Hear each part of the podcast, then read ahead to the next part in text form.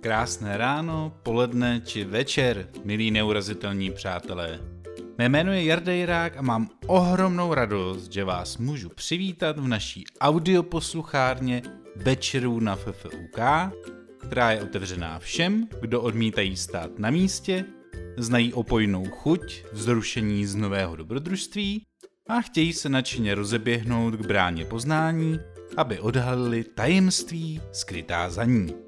Naším hlavním cílem je jednoznačně prokázat, že přednášky nemusí být nudné a suchopárné a vtáhnout vás do úžasných příběhů, které se píší všude kolem nás. Žijeme v pozoruhodné době, obklopené událostmi, nad kterými nám často zůstává rozum stát. Navíc, jako by toho nebylo málo, obrázek si ve většině případů můžeme utvářet jenom s informací, které se k nám dostávají prostřednictvím různých mediálních kanálů. A pokud vám přijde, že tyhle kanály občas poněkud podezřele zavánějí a někdy z nich lezou nepěkné věci, pak je smutný příběh českých médií v podání novináře a politického komentátora Jindřicha Šídla přesně to, co byste si měli poslechnout. Jindřich nám živě předvedl, že vyprávění příběhů a humor jsou jeho silné stránky. A dozvěděli jsme se například, jakou událost označují někteří novináři za 11. září českého tisku, děsivé pravidlo internetu a sociálních sítí, které byste ve vlastním zájmu měli znát, nebo u kterého politika Jindřich zažil nejpřímější pokus ovlivnit česká média. Čeká nás sice smutný, ale velmi důležitý příběh. Takže si udělejte pohodlí, neboť náš host právě přichází. Dámy a pánové, prosím přivítejte pana Jindřicha Šídla tady viděl tady eh, ceduly zvoucí na, na tuto přednášku, kde, že, která slibuje, že to jsou cesty za hlubokým poznáním, tak to, já nevím, jestli jsem úplně ten nejvhodnější, ale tak už jste tady, že jo. Jste si to zaplatili a vybrali. Já jsem, já děkuju, děkuju za pozvání, děkuju, že vás je tady tolik. Já teda jsem si vzpomněl ještě na jeden svůj nejoblíbenější titul, který pochází tedy z britského bulváru, protože britský bulvár má nejlepší titulky. Jako, pokud proto máte trochu jako slabost, jako já. Já samozřejmě čtu hlavně BBC, ale, ale většinou teda Daily Mail. A můj nejoblíbenější titulek byla fotka prince Charlese, u níž byl veliký titulek Prince Charles přichází na oslavu abdikace královny. Bohužel pro něj nikoliv jeho matky. Jo. A Což se skutečně stalo, byla to abdikace, byla to abdikace královny holandské v roce 2013 tak eh, to mi přišlo moc pěkné. Já ještě jednou děkuji za pozvání. Já se vám budu snažit tedy říct o příběhu českých médií. On není tak úplně smutný, jako spíš nejistý, s otevřeným koncem. Už je taky docela dlouhý a uh, alespoň teda v té svobodné době, i když už se to tak nezdá ani.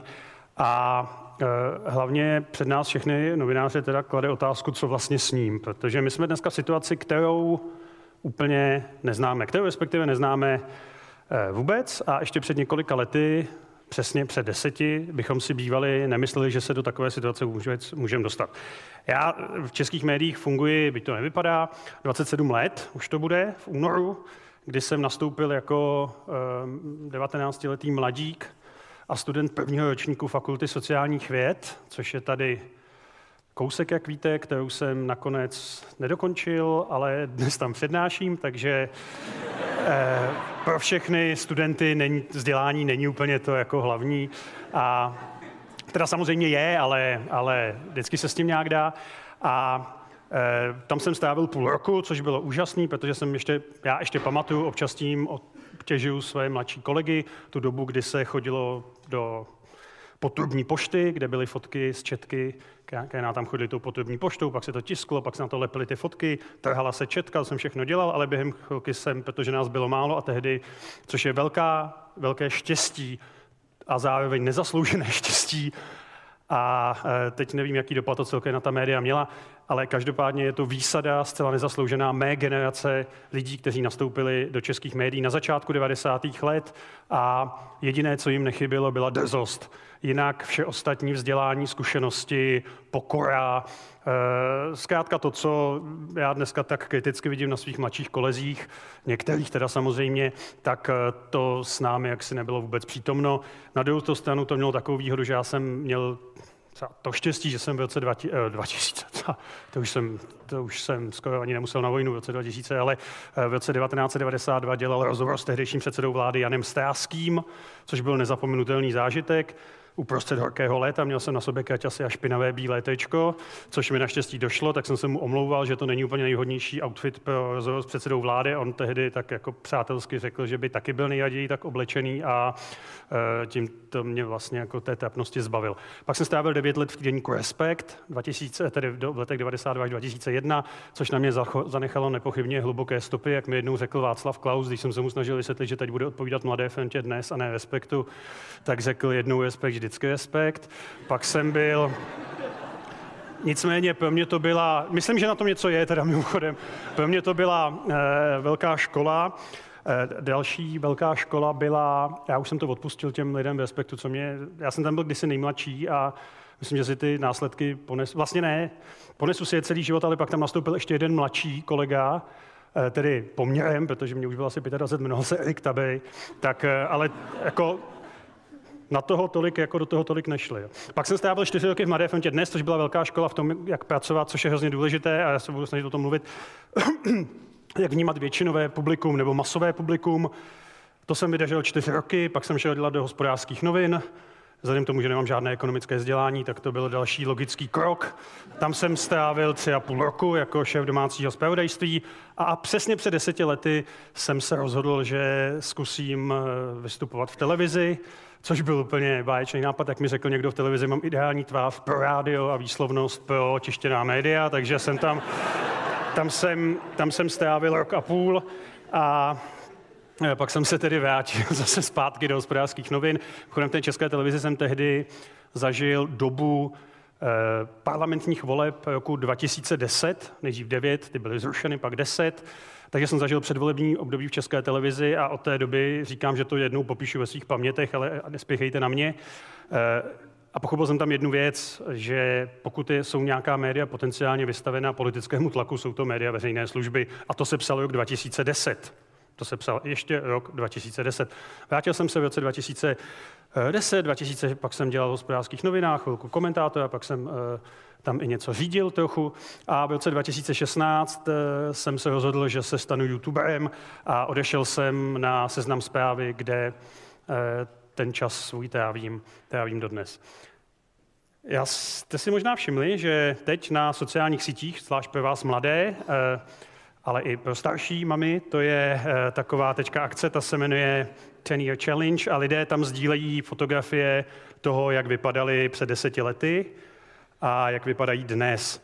A já mě to taky inspirovalo, že by to vlastně vzhledem k tomu, že ten příběh, ta složitější část toho příběhu polistopadových českých médií začala tak někdy před deseti lety, že bych se vlastně od toho mohl odrazit. E, to jsem já před deseti lety v české televizi a to nic, pojďme dál. E, nicméně si myslím, že je potřeba zvlášť těm mladším, anebo těm starším, co už to mohli zapomenout, připomenout, jaký ten svět v roce 2009 byl. Eh, toto byl prezident republiky, toto byl předseda vlády, ještě v, tu, v tuto dobu před deseti lety ještě ano, už to nemělo trvat dlouho, ale ještě to byl předseda vlády. Toto byl člověk, který si tehdy myslel, že bude předsedou vlády ještě. E, pak to trochu prováhal, e, pak si myslel, že bude předsedou, tedy prezidentem republiky, to taky prováhal. Takže tohle to se zdá jako daleká minulost, ale je to skutečně necelých deset let. My jsme tehdy prožívali v těch médiích vlastně docela zvláštní období. Česká média, jak jsem říkal, trpěla od začátku eh, toho svobodného vývoje mnoha neduhy. Eh, příliš mnoho, příliš mladých reportérů bez zkušeností, eh, relativně málo lidí moudrých, v mém věku, řekněme dneska, neskompromitovaných, protože tam vlastně celá jedna generace téměř chyběla, zvlášť jako v oboru, který dělám já, nebo jich bylo poměrně dost málo. Nevěděli jsme, jak na to, měli jsme velmi málo vlastně vodítek, Eh, všichni novináři mé generace vyrostli na takové bílozelené brožurce příučka pro novináře střední a východní Evropy, kterou tady rozdávalo americké kulturní středisko někde v roce 1991 tak z toho byly naše zkušenosti. Pak tady bylo Centrum pro nezávislou žurnalistiku, což byl takový vlastně permanentně otevřený bar ve Vodičkově, kam novináři moc rádi chodili, a což bylo fajn. Ale měli jsme poměrně velké štěstí na jedno, jedné věci. A to byli majitele. Eh, já se vám budu snažit vysvětlit, že to, že někdo vlastní noviny, neznamená, že tam denně volá. Nikdo tomu nebude věřit. Eh, my ty dostáváme od Soroše a tak jinak, ty, ty instrukce, ale eh, tehdy, 90. léta, byla zvláštní období, na které může mít ledas do jaký názor chce. Já jsem v tý, tom období byl mladý, takže já jsem velký zastánce 90. let a hudby 90. let a tak vůbec jako kultury 90. let. Ale Pravda je, že česká média měla velké štěstí na majitele. Rozhodující část českých médií totiž v 90. letech byla prodána německým majitelům. Eh, což já, už jsem to několikrát říkal, takže dost jste to slyšeli, tak se omlouvám, ale tak mohli jste jít jinam. Eh, vždycky říkám, že pro česká média byl vstup německých majitelů stejně šťastnou chvílí, jako vstup Volkswagenu do Škodovky. Skutečně si myslím, že to tak bylo.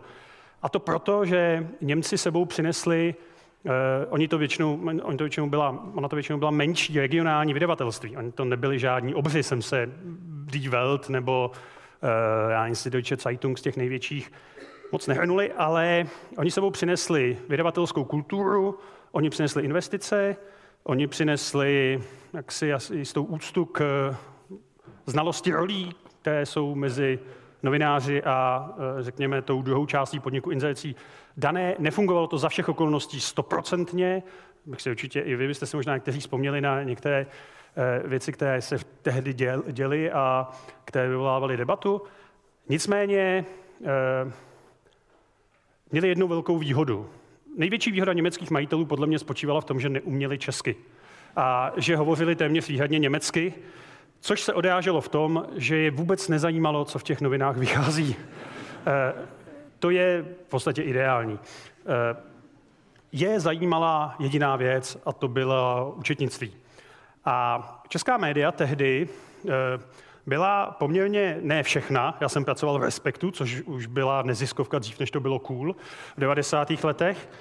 Eh, takže nás vydával Karl Schwarzenberg svého času. U něj se musím říct taky zažil nejpřímější pokus ovlivnit česká média.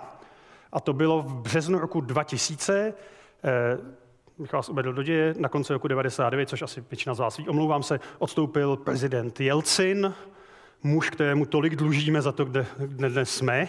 Si myslím, že bychom mu dodnes měli děkovat, že patří do řady s Václavem Havlem, Alexandrem Vondrou, Billem Clintonem, eh, který nás v podstatě nám umožnil utéct na západ. A jeho nástupcem se stal Boris Jelcin. Ne, Boris Jelcin, Vladimír Putin, omlouvám se, Vladimír Putin. A někdy v březnu 2000 Eh, volal Karel Schwarzenberg, tehdejší majitel týdeníku Respekt. Respekt předtím patřil eh, sám sobě, což je nejhorší forma vlastnictví, si myslím, eh, když novináři vlastní médium, ve kterém pracují. Takže to podle toho dopadlo, málem zkrachoval, přešel pod Mafru na jistý čas. Když poté přišli Němci a začali se zajímat jenom o účetnictví, zjistili, že to úplně se, se s jako zdravým účetnictvím nemá nic moc společného a časopis koupil, koupil kníže Schwarzenberg, který v tom pak spoustu let úspěšně topil rodinné úspory. A Karel Schwarzenberg tehdy zavolal a říkal, že by si hrozně rád přečetl článek o Vladimíru Putinovi. A my jsme moc nevěděli proč, protože tehdy nebylo úplně jasné, jestli to zase není nějaká jedna z těch mnoha postav, která se střídala v čele ruské vlády, nebo co vlastně se v tom Rusku bude dít. A zdá se, že Karel Schwarzenberg měl poměrně dobrý odhad. Eh, to s tím, kdyby tady byl někdo z, z jistého druhu médií, byl to vtip, jo, s tím ovlivňováním. Já to radši říkám dopředu. Eh, já když neřeknu, že je něco vtip, tak se o to pak zajímá policie a to bych nerad. Jo. Takže tohle bylo, tohle bylo opravdu jenom eh, žert.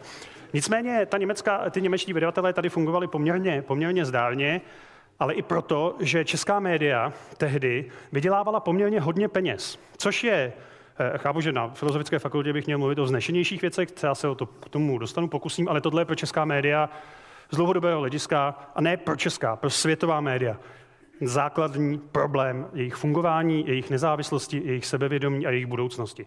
Tohle je eh, jenom jedna ukázka.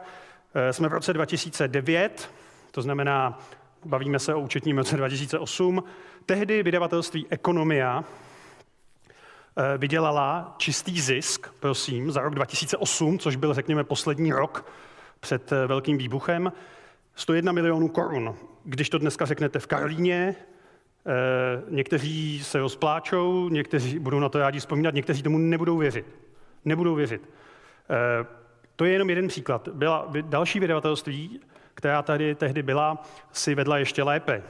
Mafra, Ringier, Eh, všechno, jak si, asi, pravděpodobně tam nemám úplně představu přesnou, ale, ale ten síť, ta síť regionálních deníků, deníky, eh, která patřila eh, pasovským, na tom byla, na tom byla velmi podobně. Tohle je, byla situace, která byla samozřejmě ideální, protože celkem pochopitelně média jsou nejse, jako média, ať si spousta lidí myslí, jaké, že nemají ještě úkoly, oni mají, nebo ona mají, tak eh, média jsou, a nemohu, nemůže to být s výjimkou veřejnoprávních médií, o jejíž budoucnosti, a jsem o tom hluboce přesvědčen, se povede velmi hluboká debata, jenom bych nedoporučoval začínat jí už tenhle rok, e, jsou prostě biznis. Je to podnikání jako každé jiné. Je to, se prostě řídí zákonem a zák, smyslem zákona, jak víte, z podnikání je, je generovat zisk. Tehdy se to dařilo a nám to, nám to velmi, velmi pomohlo. A měli jsme za sebou velké činy, které přispěly k velkému sebevědomí těch médií, k relativně slušnému sebevědomí těch médií, což se nejvíc projevovalo v polovině minulého desetiletí.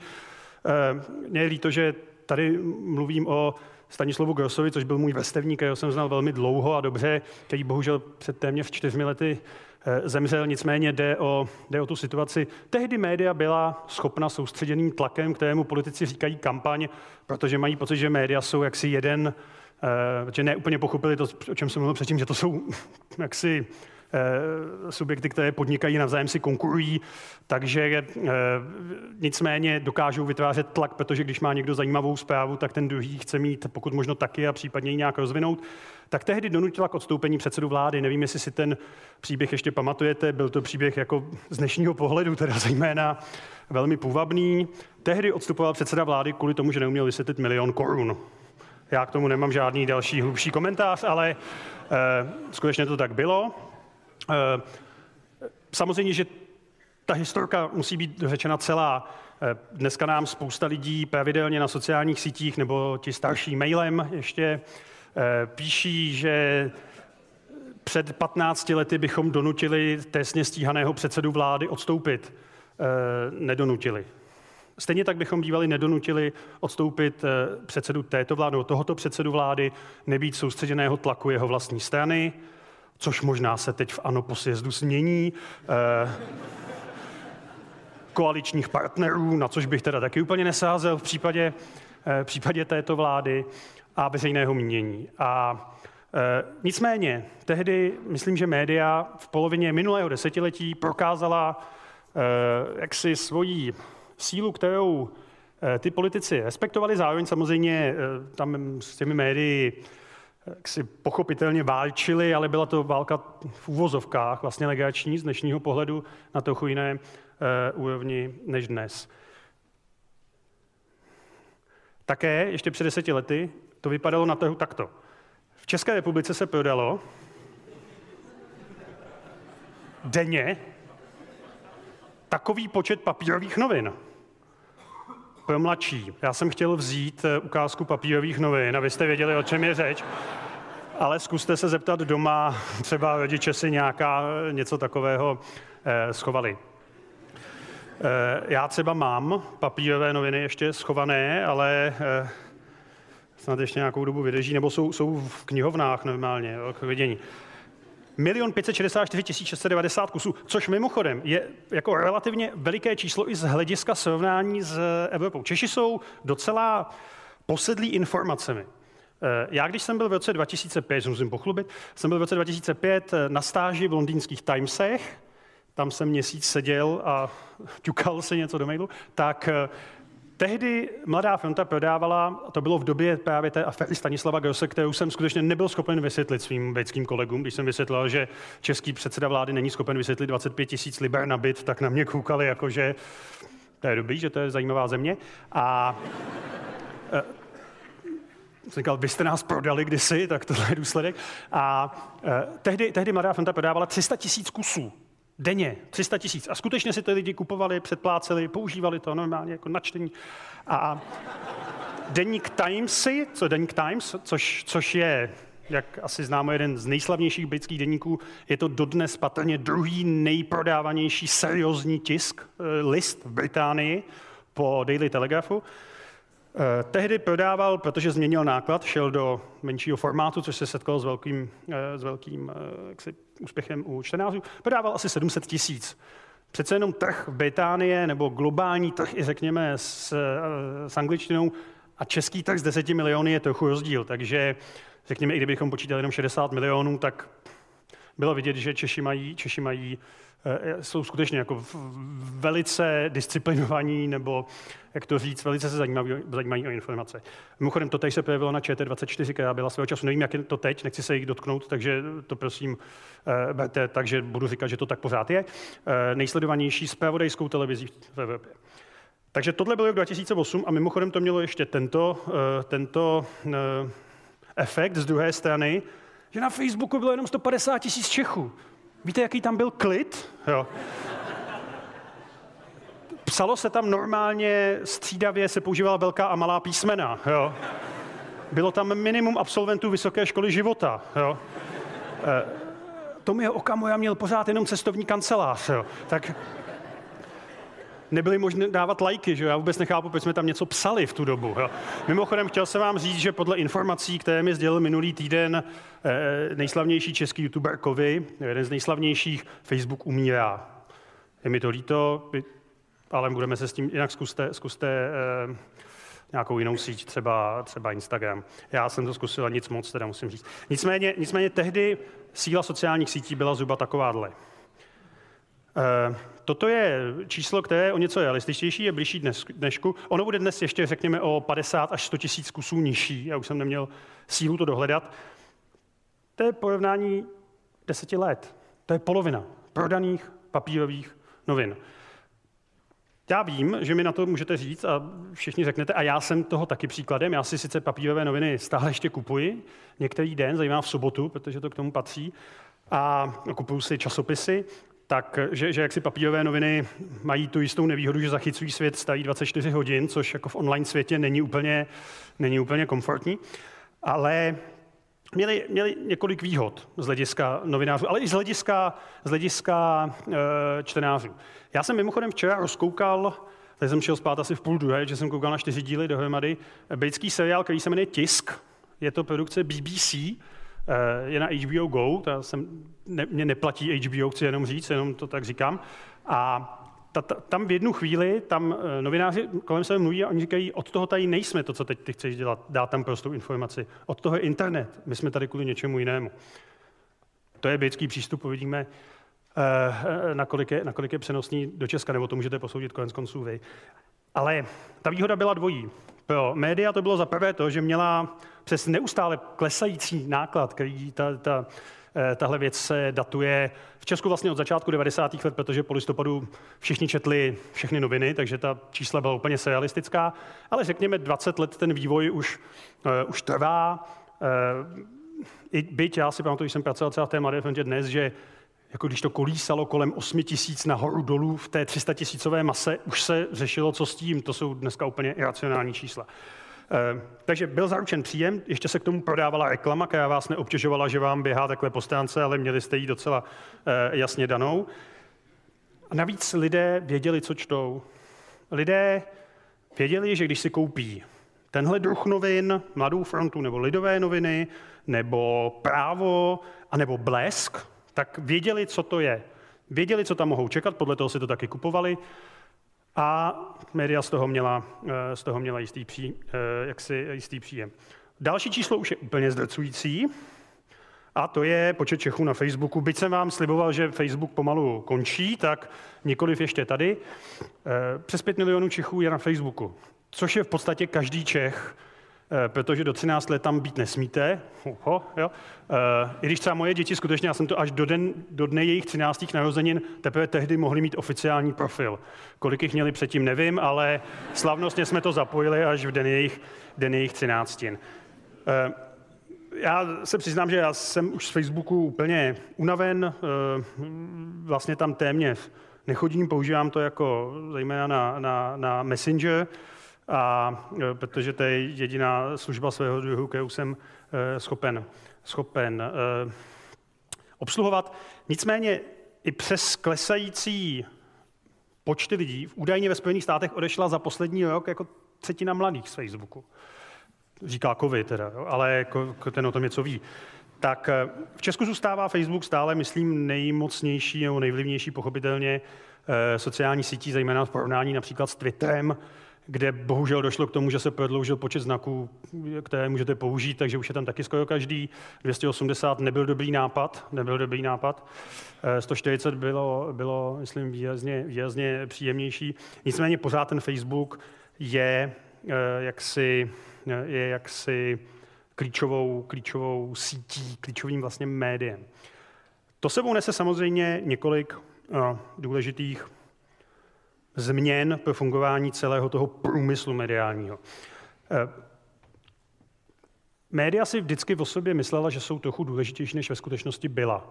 A jejich vliv na politiku, na volební výsledky byl, myslím, dramaticky přeceňován, nebo hodně přeceňován i před dobou internetu. Taková doba byla. Já jsem ještě nastupoval v době bez internetu a mobilních telefonů, dokonce bez televize Nova. Jo. A Přesto, přesto, přesto se, se tenhle, tenhle jakoby styl myšlení nebo tahle ta, tahle ta idea uchytila. Kdyby skutečně média měla takový vliv, jak si někteří myslí, jak si možná někteří novináři myslí, patrně by ve Spojených státech nebyl nikdy zvolen prezidentem žádný republikán. Zcela jistě by nebyl zvolen Richard Nixon, který byl zvolen i po během aféry Watergate ohromující většinou, Eh, zcela jistě by nebyl zvolen George Bush mladší v roce 2004, kdy po Iráku to vypadalo, že nemůže vyhrát, až na to, že vyhrál úplně s přehledem. Vůbec by nemohl být zvolen Donald Trump, ale to už je trochu jiný příběh. A sociální média a Facebook, Twitter, což byl taky ďáblův vynález, tedy v případě Donalda Trumpa, eh, ještě nikdy nebyla řízená tak velká velmoc eh, pouze přes Twitterový účet, upozorňuji. Myslím, že to má jistá rizika. A politici dlouho smysl sociálních sítí nechápali. Mimochodem v Česku velmi dlouho. V Česku ještě před pěti, šesti lety politici neměli pocit, že to je něco, čím by se měli úplně, úplně zabývat.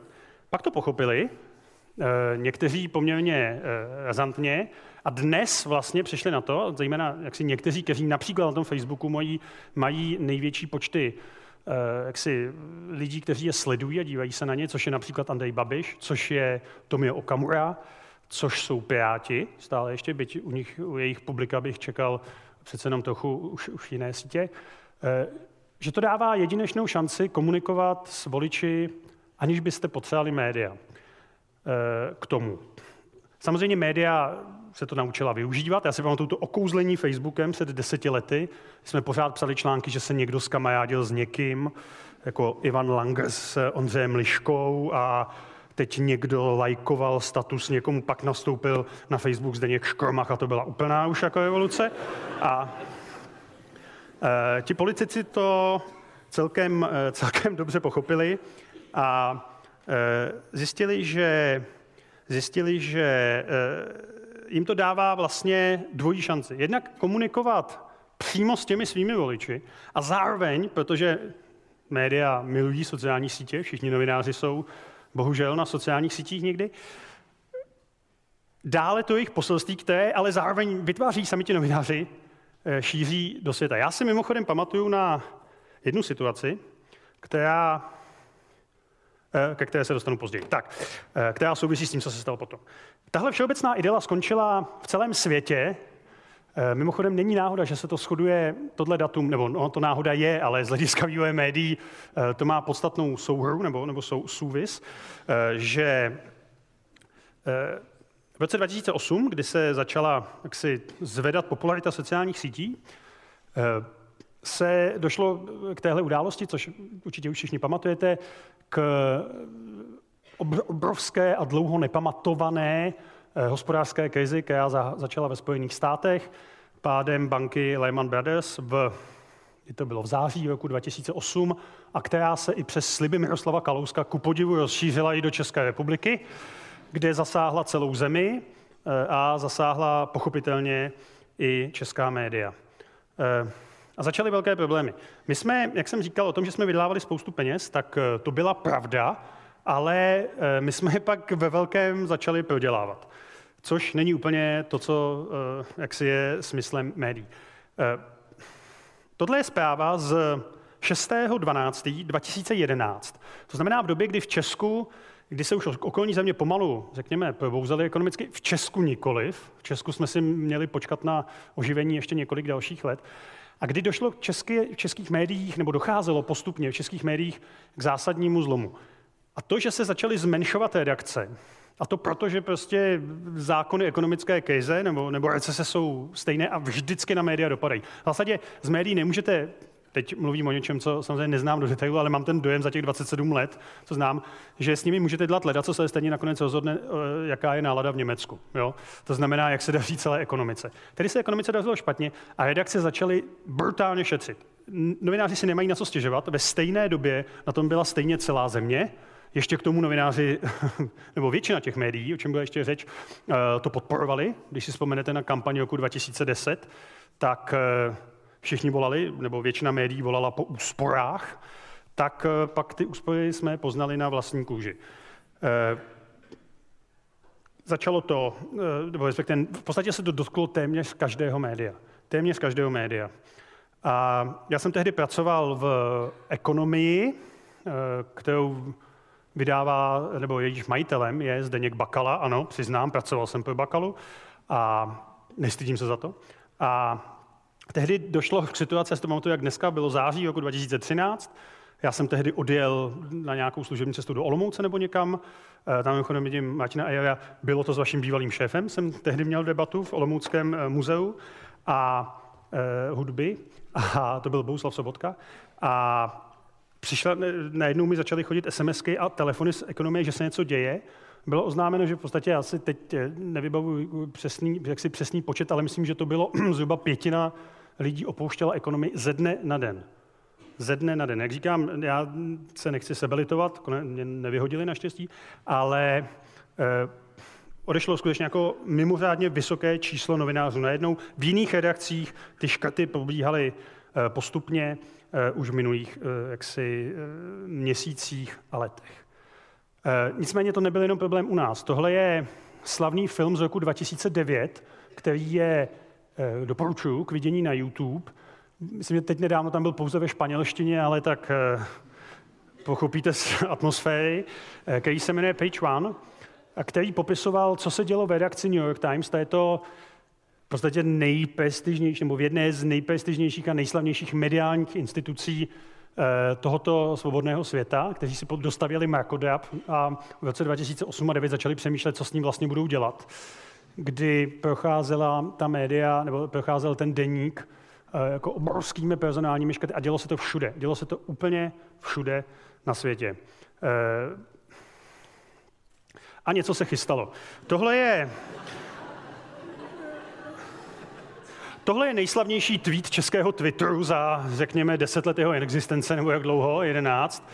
Eh, já k tomu mám takovou osobní historku, to je z června roku 2013. Já jsem v květnu 2013 eh, byl na akci, která se jmenovala Tweet roku, to byla anketa odborné veřejnosti, která měla jeden a eh, pouze jediný teda ročník, a kde se vyhlašovaly tweety roku, osobnosti roku, to jsem vyhrál já, a pak byly objevy roku, a objevy roku byly tři, a to vám musím říct, protože to bylo hrozně fajn.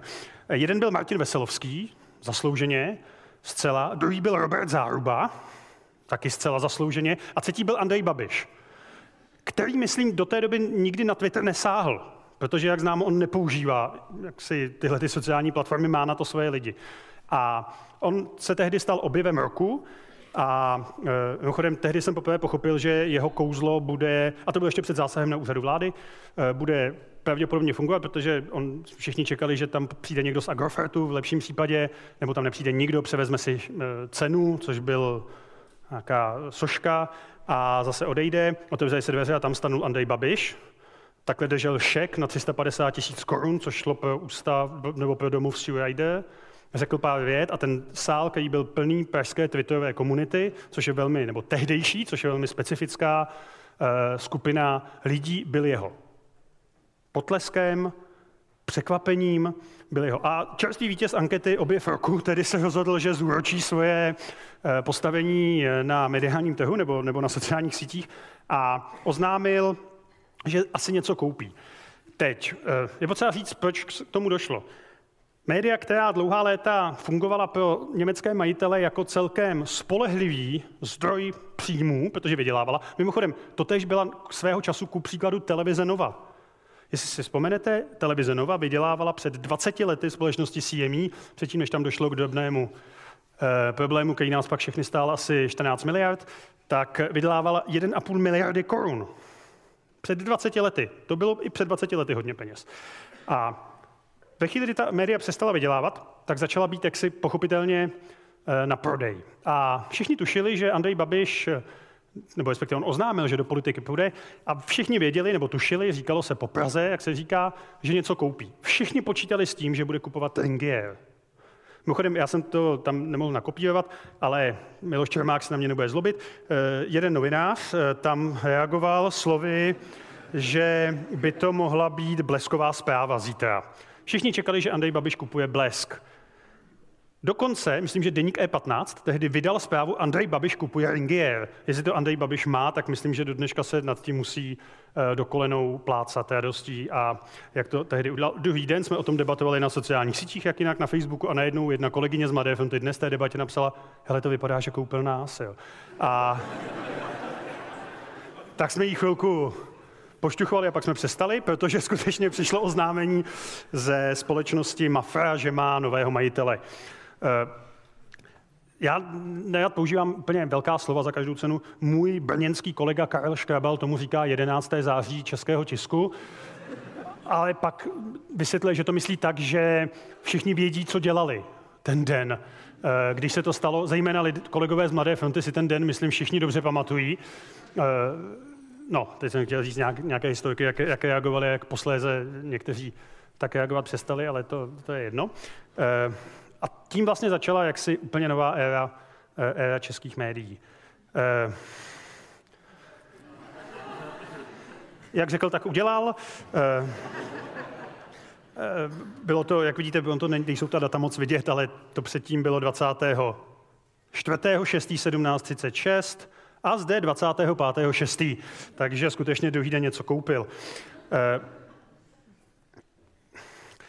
Tahle, tahle situace je samozřejmě komplikovaná a z mnoha jaksi pohledů částečně řeší zákon o střetu zájmu, který samozřejmě ani tak jak si moc řešit nemůže, protože tak to dopadá, když píšete zákon o jednom člověku a předtím vás nikdy nenapadne, že by se to mohlo stát, ale způsobila jaksi spoustu zvláštních situací uvnitř toho novinářského světa, protože staří přátelé najednou e, začali se cítit na různých stranách barikády, což je pocit, který, myslím, řada z nás nebo řada lidí z médií dodnes sdílí a, a, e, a já chci jenom říct, že jsem ten poslední, kdo by chtěl soudit toho, kdo kde pracuje, kdo jsem já. Nicméně, e, pak to mělo ještě jeden vliv. A to bylo to, že média vždycky někomu fandila, o čem ještě chci mluvit, ale zároveň jaksi nebyla nikomu jak si nereportovala tomu samému člověku, abych tak řekl. A já mám dojem, že to vlastně nejdůležitější, co se stalo, že jakkoliv média nejsou úplně jednolitá masa, tak přece jenom jak si vytvářejí nějakou sílu. Dokonce se o tom tak někdy mluví, že to je síla ve státě. Já, jak říkám, já nemám pocit nějaké velké síly, ale tak to bylo. A tímhletím momentem, jakkoliv Pořád žijeme, ten příběh není smutný, protože žijeme neustále ve svobodné době eh, s pluralitními médii zatím. Myslím, že kolegové z Maďarska by nám eh, mohli významně závidět. Náš teď jeden z významných spojenců Maďarsko, tak eh, tam by člověk novinářem být nechtěl, nebo aspoň já ne. Ale zároveň bylo zjevné, že prostě z té síly, prostě jedna síla vypadla. První stránka Mladé fronty dnes byla, jak říká kolega Pečinka, instituce svého druhu. Tam, když jste se objevili, že máte problém, už jste tři dny na to četli, jste četli Mladou frontu obvykle v jiné pozici, no, než jste byli ten den, kdy o vás poprvé napsali. A to se prostě změnilo. To se prostě změnilo a e, změnilo se to podle mého názoru skoro nenávratně. Nicméně, ten jediný problém. E, ten problém samozřejmě je i v tom, že lidé přestávají, nebo přestali, přestávají, e, nebo hledají důvod, proč médiím věřit. Já si myslím, že to není problém posledního desetiletí, že to je problém delší, konec konců, jak jsem říkal o tom, že by někteří američtí prezidenti pravděpodobně nemohli být nikdy zvoleni, kdyby se řídili jenom radou svých médií, tak, eh, tak eh, to, je, to je ten příklad. Nicméně lidé začali mít pocit, což je samozřejmě dobře, eh, že mají, nebo, nebo potřebu začali mít tenhle pocit, že nevěří daleko více artikulovat. Já nemám moc rád ty žebříčky sociologických výzkumů popularity povolání. Jo? Ne, že bych jim nevěřil, ale mám k tomu jaksi jistý odstup. Na druhou stranu si myslím, že na tom něco je a přivedla mě k tomu nedávná debata s mým bývalým kolegou, dobrým přítelem, který eh, z něho se stal konzervativec čas, během času, nebo je rozhodně konzervativnější než já. On říkal, já média čtu, eh, stále je sleduju, nicméně já se necítím být v médiích reprezentován. A to si myslím, že je hrozně důležitý pocit poměrně velké části, nemalé části společnosti, která prostě nenachází v médiích odezvu toho, co si myslí, co si myslí, že by ta média měla hájit. Eh, z celkem pochopitelných, z pochopitelných eh, důvodů. Jedním z nich je to, že Česká média, média jsou nesmírně centralizovaná. Eh, vlastně znáte nějaké mimopeřské médium? Rádio Proglas, jako vlivné, myslím, jako, nebo aspoň trochu vlivné. Dobře. A zase všechny média samozřejmě jsou jenom v Praze. Navíc významně osekávala během té krize, o ní jsem mluvil, svoje regionální e, pobočky, e, takže zůstává, zůstávají vlastně veřejnoprávní média. Nicméně i ta veřejnoprávní média, i tady, i, i, i mimo, Prahu a v Praze je to znát a stejně tak je na tom jako zbytek mediální scény, jsou většinou lidé, kteří jsou, v mém případě už to moc neplatí, ale řekněme relativně mladí nebo jsou mladší, z porovnání v novinařině nezbohatnete většinou. Nicméně i tak jsou novináři na tom asi lépe než velká část společnosti. Žijí v otevřeném prostředí Prahy, což je skutečně trochu něco jiného, než žije většina jejich čtenářů. A celkem přirozeně se začínají svým, nebo spoustě svých čtenářů prostě vzdalovat, protože ten svět logicky vidí, eh, vidí úplně jinak. Eh, ve Washingtonu, no, v Americe se tomu říká inside the beltway, tomuhle pocitu, že všechno, a což mají politici i novináři, že se všechno důležité děje v tom, v tom okruhu dálničním, který, který obklopuje, obklopuje Washington. A myslím si, že tady je to trochu něco podobného. Když už Karel Škrabal je tedy v Praze, tak eh, se s tím skutečně beněnský nacionalista, dnes zástupce redaktora České televize pro regionální spravodajství eh, a autor básnické sbírky Zapalte Prahu, eh, tak se skutečně asi ta média jsou totálně lokalizovaná v Praze.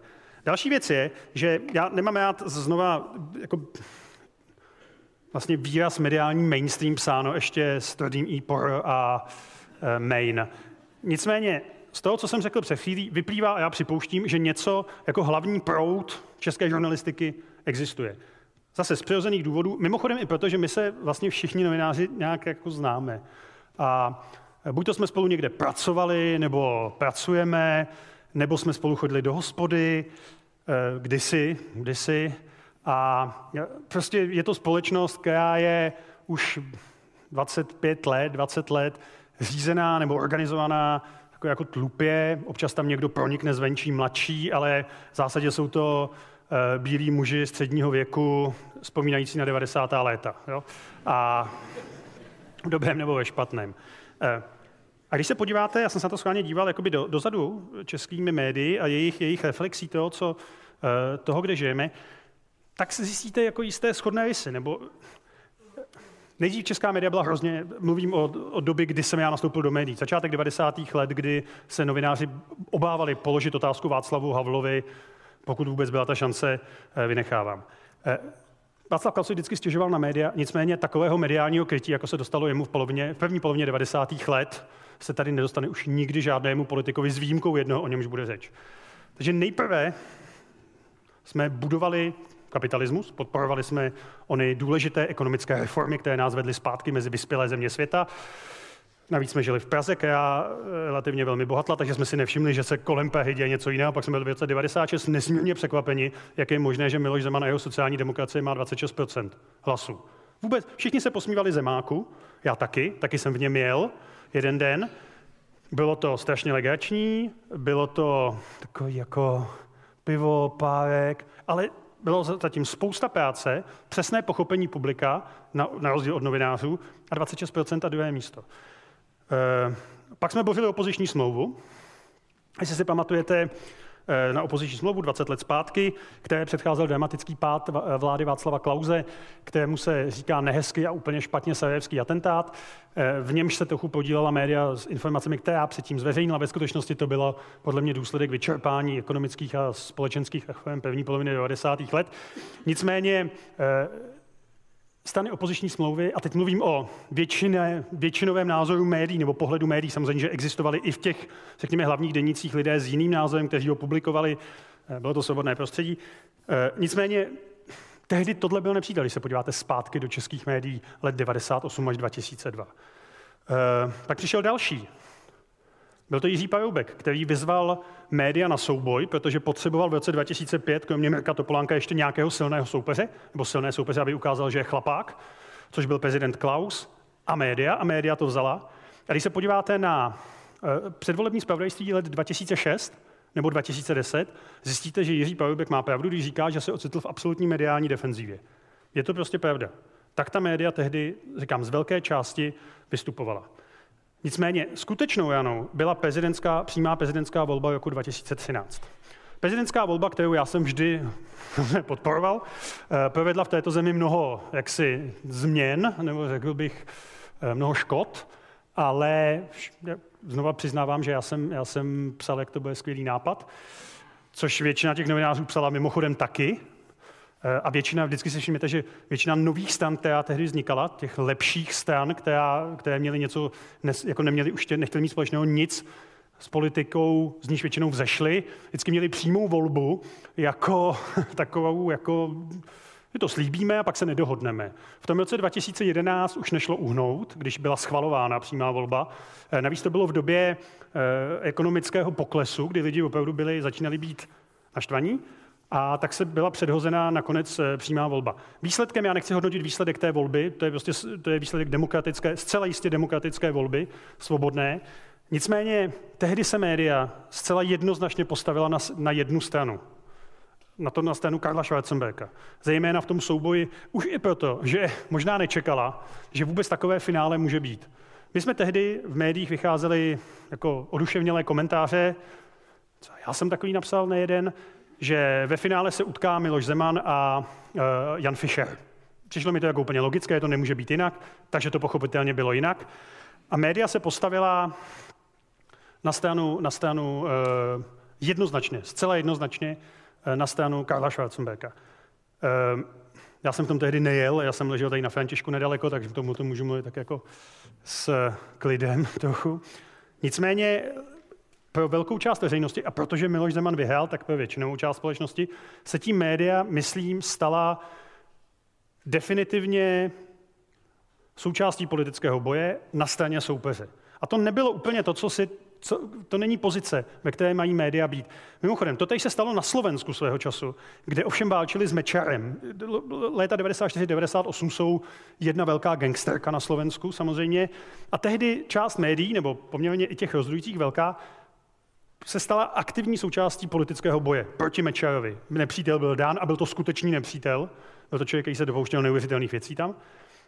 A pak ta média měla trochu problém se adaptovat, byť se jim to pak rychle povedlo, myslím, slovenským kolegům, na nové časy, kdy lidé, s kterými tak trochu spolu bojovali proti tyranovi, tak tyran padl a teď oni měli jít stejně důrazně do těch do těch svých dávných spojenců, což se jim nakonec, myslím, myslím povedlo. Nicméně česká média se z toho už nespamatovala.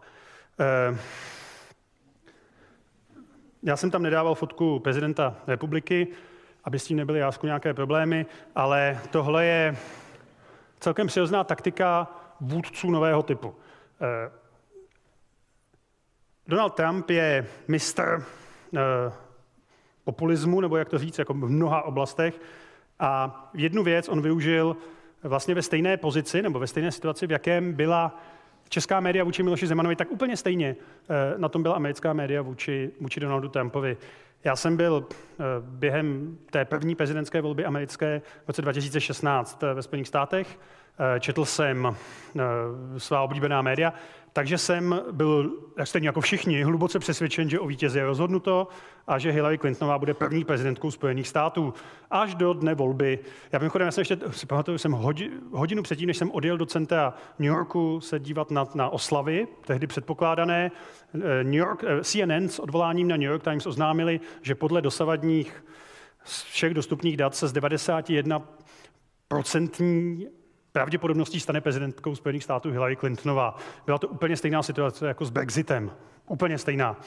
Eh, takže to dopadlo nějak úplně jinak.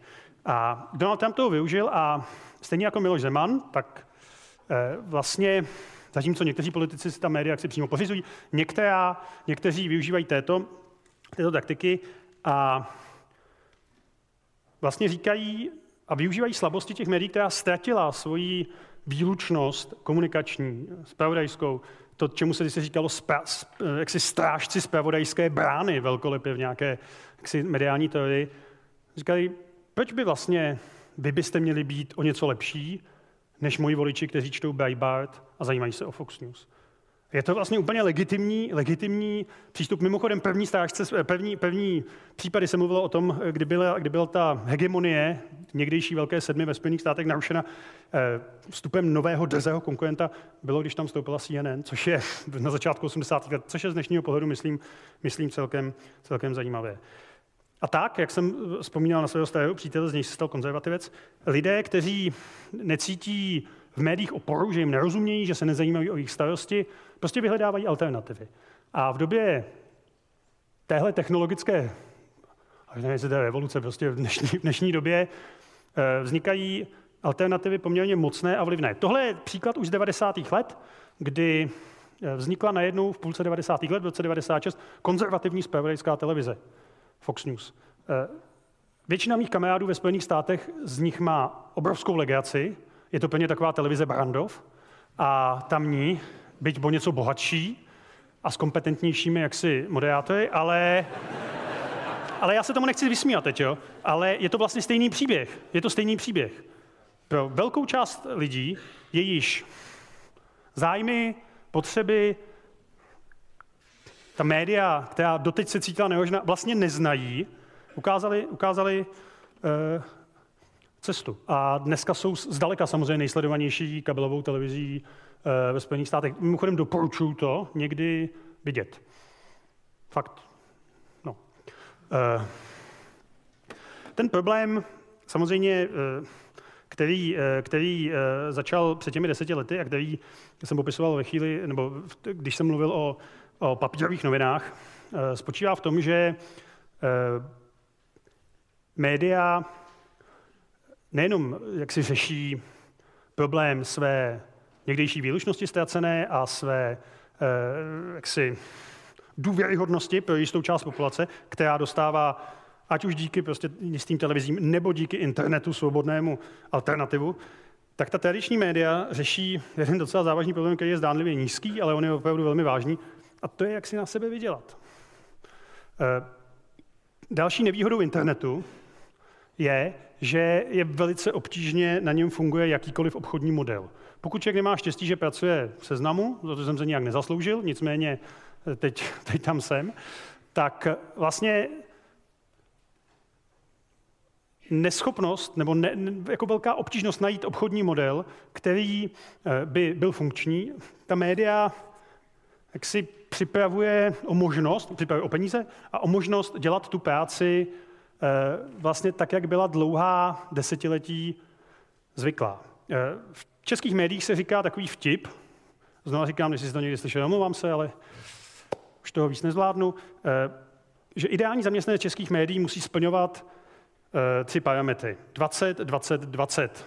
Zná, že mu je 20 let, je ochoten pracovat 20 hodin denně a nikdy za to nechce víc než 20 tisíc korun. To je důsledek ekonomických problémů. A mimochodem teď ještě ta, te, v tuhle chvíli ta média se ještě žijí vlastně dobře, protože jsme na vrcholu ekonomického, nebo otázka, jestli ne už za ním, ale několik let jsme prožívali uh, plnou prosperitu. Tak uh, přesto jsou ta média jaksi nucená, redu, nebo byla nucená, jak jste viděli, redukovat stavy. Uh, navíc, já to znám z fakulty sociálních věd, doufám, že to není jaksi můj příklad, který na ně působí, ale do těch médií se za tolik lidí nehrne, Protože přece jenom to, co my jsme zažili na začátku 20. let, kdy jsme si mohli dělat úplně, co jsme chtěli, a ještě jsme na to byli sami, tak to už neplatí a my zase tam ty mladé teďka moc pustit nechceme.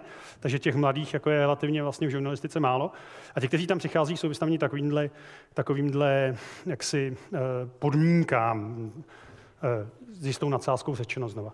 A to samozřejmě vede, to má své důsledky. To, je, to má své důsledky v tom, že ti lidé nemají zkušenosti, Přitom často jsou to oni, od nich se dozvídáte základní prvotní informace, protože oni sedí na těch, na těch agenturách a ty zprávy, které k vám přicházejí, ty, které jsou jaksi ty rychlé, ten, ta pěna dne, ten proud dne, často přichází od těchto těch lidí, na které se nikdo nemůže zlobit. No.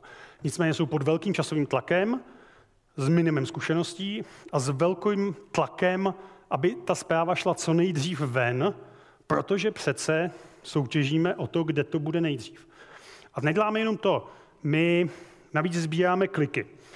Protože, aby se na sebe média aspoň trochu vydala v tom mediálním eh, světě, mimochodem Češi jsou absolutně absolutní přeborníci v placení na internetu, pokud se netýká médií. Češi všechno kupují a zařizují přes internet. Češi si eh, ještě stále uchovali vlastně relativně slušný, eh, slušnou ochotu platit za časopisy, za kabelové televize. Já si platím dvě, kvůli tomu, že Liga mistrů a anglická liga je každá na jiné, jo, tak já jsem si kupoval dvě. Ale přímo platit za obsah se vlastně Češi nenaučili. Mimochodem to, co jste viděli, to vrátím, je žádost nebo prozba, která následuje za každým článkem v, v tý, v, na webu Guardianu, což je překvapivě jeden z nej, eh, jaksi nejčtenějších anglicky, anglických spravodajských zdrojů na světě svého času byli mnohem úspěšnější než BBC a překonávali vlastně jenom ten Daily Mail, který já čtu v té tramvaji, ale to není tak úplně zpravodajství.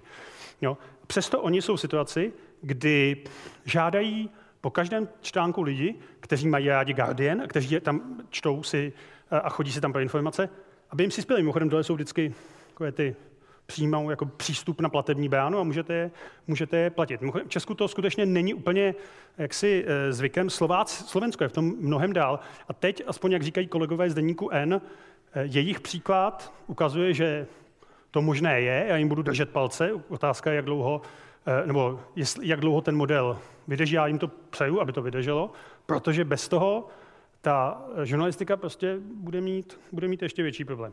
Tohle já jsem vybral jako ukázku toho, jak my trošku děláme ze čtenářů občas, jak to říct, eh, podceňujeme je, tak, to je hezké slovo. Podceňujeme eh, ukázku z aktuálně sedm let starou, takže většina lidí tam nepatří. A vybral jsem proto článek svojí ženy, aby se na mě nemohl zlobit někdo, eh, někdo jiný z kolegů, tak žena mi to dovolila. Tohle je úplně klasická ukázka toho, jak, co my na vás jako zkoušíme. Jo. Byla královská svatba William Sibel svou ženu Kate eh, před, kolika to už bude, 8 let. A e, moje žena, která mimochodem je výborná novinářka, jejíž texty citovali New York Times, CNN, tak napsala takovýhle text. A kdo bude za Česko na královské svatbě? Tenhle text byl dlouhá, nebo dlouhé měsíce vlastně do, do, do doby jejího odchodu, její druhý nejčtenější text vůbec za, za všechny ty texty, co e, napsala, a to jí dokonce Václav Klaus jednou nazval kvůli textu o sobě souduškou Šídlovou. E, První byl bohužel nějaká tragická, byl tragický příběh toho pádu letadla s českými hokejisty. Když jste si to rozklikli, zjistili jste, že tím tajemným Čechem, no, už klikáte, že jo, už to nemůžete vydržet, bude velvyslanec Česka eh, ve Spojeném království Michal Žantovský. Což upřímně řečeno vás asi nepřekvapí, jak slibuje ten slibuje ten titulek. Ale lidi se mohli uklikat. vtip je v tom, že kdybyste tam napsali to jméno rovnou, tak vlastně lidé nemají důvod si kliknout, protože tu celou informaci mají v titulku. Zároveň vy potřebujete, aby šli do toho článku, protože tak se počítají kliky. Podle toho můžete získat aspoň nějaké velmi omezené množství, eh, množství reklamy. Takže já se omlouvám Tereze. A, a tohle, je, tohle je vlastně přímý důsledek. Eh, aferu Watergate asi znáte. Je to 45 let starý příběh, nebo už víc, skoro, no, 45, řekněme.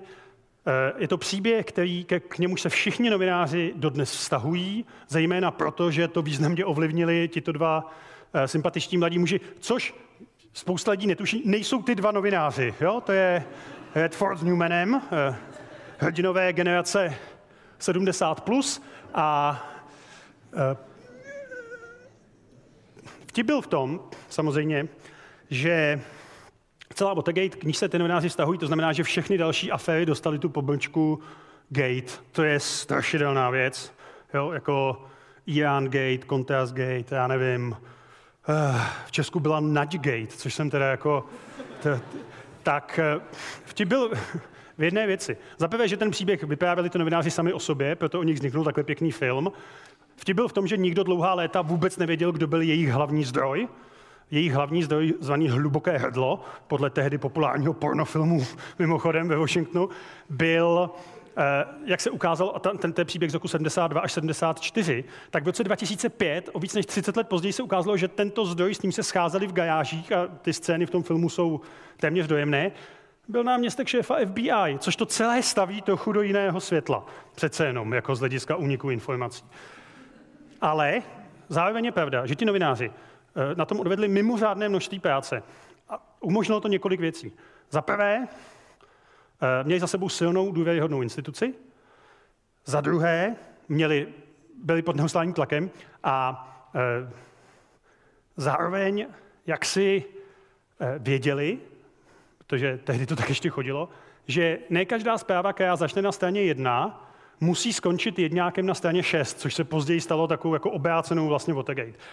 A Oni na tom pracovali rok a půl. Mimochodem, Karl Bernstein, což je ten uh, chlapík tady s tou tmavou kravatou, abych tak řekl, Paul Newman, uh, dodnes mimochodem píše skvělé knihy. A já jsem říkal, Paul Newman, Dustin Hoffman, ježiš, já se moc omlouvám, velice se omlouvám. Tak Dustin Hoffman, od začátku jsem mluvil, všichni, to byl takový chyták, jestli dáváte pozor, o Dustinu Hoffmanovi. Ten vedle, to je mami, to je Paul Redford, že jo?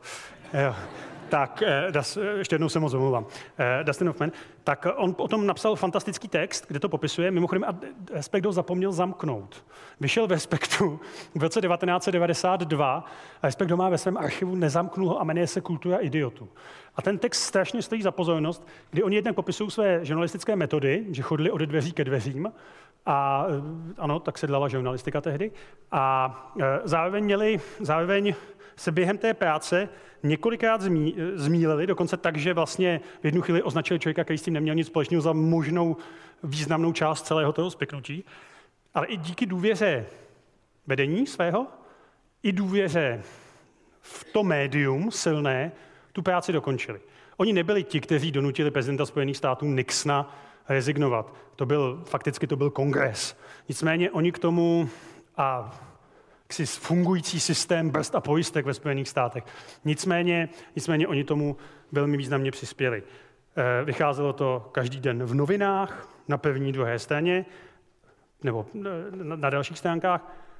A bylo to, byla to prostě poctivá každodenní práce, během níž byl Richard Nixon, jak jsem už říkal, znovu zvolen prezidentem Spojených států. Jo, s velkou většinou. Výsledky voleb 72 ve Spojených státech byly úplně jednoznačné. Eh, dnes se sdílejí jiný, jiné věci. Já moc nechci zabíhat do debaty o fake news, protože si myslím, že to pro novináře občas, občas jako slouží jako omluva vlastních selhání a případně jak si vysvětlení jednoduché, proč se lidé rozhodují jinak, než si novináři někteří myslí, že by se měli rozhodovat.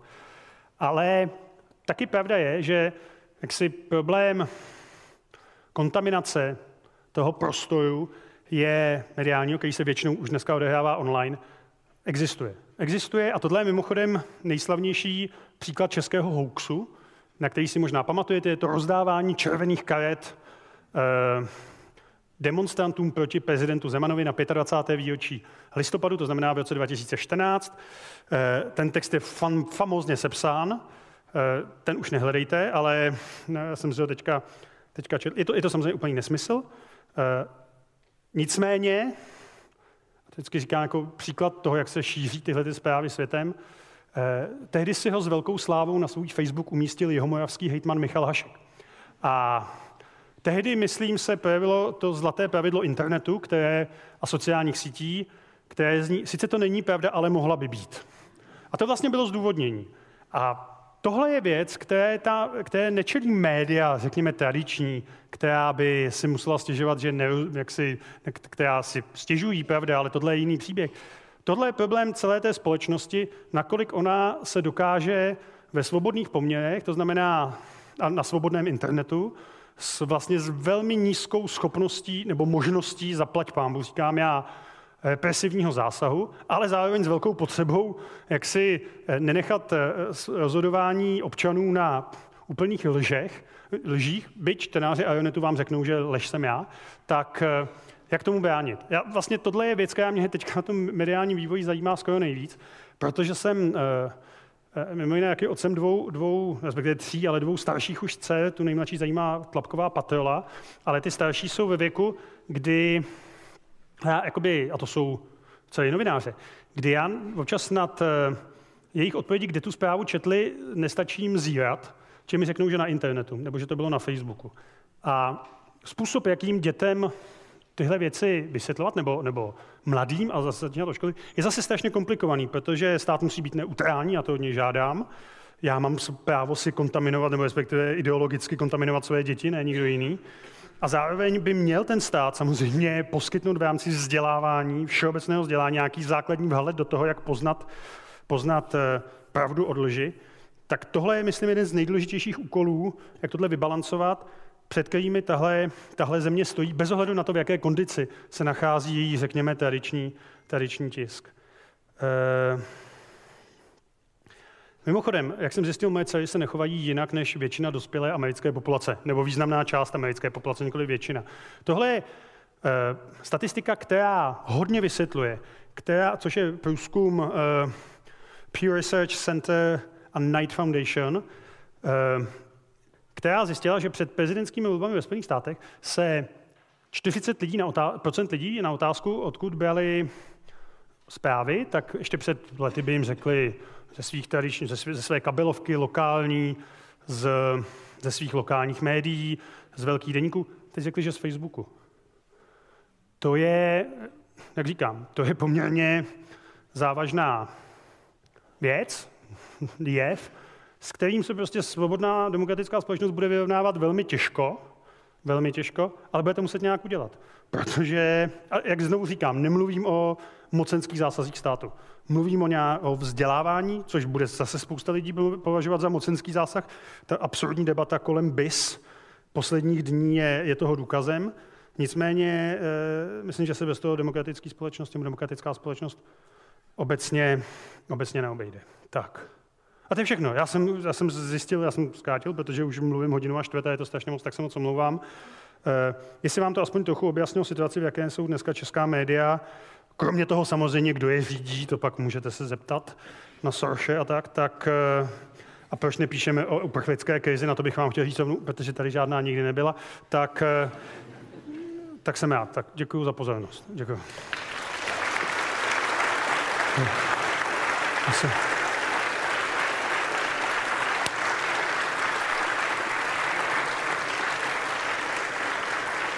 Děkuji.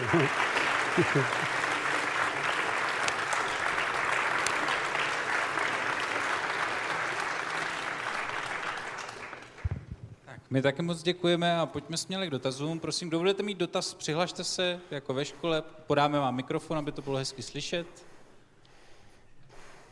A, a zase tak jako ve škole to není, můžete se klidně přihlásit. Tady, tady pan, pan kolega se hlasí. Eh, já bych se chtěl zeptat, eh, už je to pár let, zazněla taková zajímavá věta, že eh, média ztratila svoji spravodajskou funkci a stala se v českém prostředí zbraní jaderného odstrašování. To říkala skupina Penta, tuším. Řekla, že to je jaderní kufřík, který se musí pořídit každý. No. Jak to vnímáte vy a případně, co byste si myslel o nějakém, řekněme, omezení vlastnictví ve smyslu konfliktu zájmu vůči politice, nějakým velkým, tak to bylo, rozumím. velkým řekněme, vlastníkům konglomerátů a podobně? Děkuji. Složitá věc. No. Jak, tak, jak jsme viděli, tak pokus omezit vlastnictví médií zákonem o střetu zájmu tady byl učiněn, takže Eh, moji kolegové pracují ve svěřenském holdingu právě teď, nebo ve svěřenském fondu, jsou umístěni a eh, nejsem si jistý, jestli to je úplně funkční. Jo. Ale, takže tam se to bude jako hledat, myslím, velmi obtížně ten způsob. Jo. Můžete, eh, v Maďarsku na to jdou mimochodem, že jo, z druhé strany, ale nevím, nevím. Tam spíš lze vždycky sázet na to, tak jak jsem tady popisoval tu, celá tu televizní konzervativní evoluci ve Spojených státech, takže a tady je ten příklad, tím příkladem Deník N, eh, na Slovensku Deník N, kdy prostě nějaká významná část společnosti bude chtít jiný druh médií. No.